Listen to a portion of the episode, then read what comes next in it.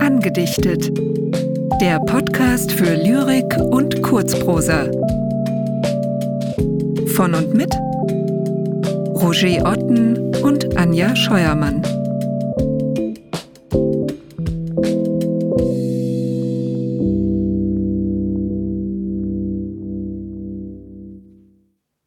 Rainer Maria Rilke Wieder duftet der Wald.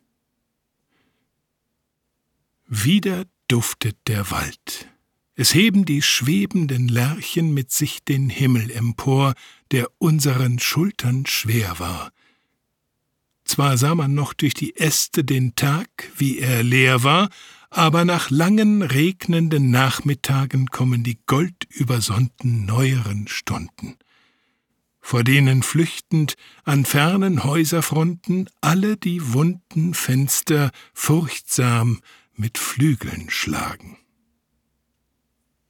Dann wird es still.